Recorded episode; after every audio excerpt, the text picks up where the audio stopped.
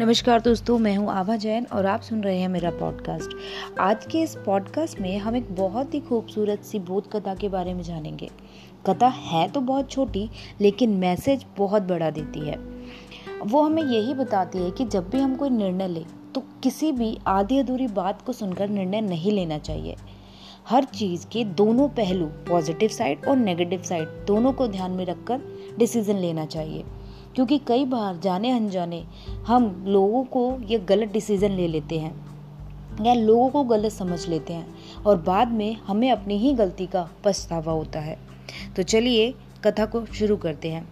एक बार एक कैकड़ा समुद्र किनारे अपनी मस्ती में चला जा रहा था और बीच बीच में रुक रुक कर अपने पैरों के निशान देखकर खुश होता।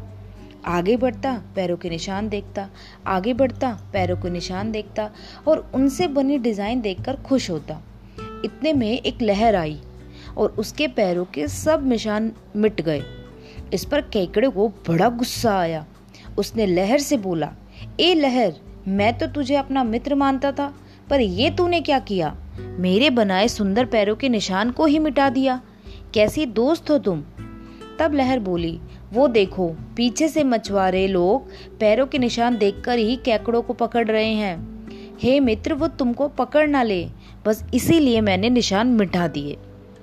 सच भी यही है, कई बार हम सामने वालों की बातों को समझ नहीं पाते और अपनी सोच के अनुसार उसे गलत समझ लेते हैं, जबकि हर सिक्के के दो पहलू होते हैं। अतः मन में बैर लाने से बेहतर है कि हम सोच समझकर निष्कर्ष निकालें।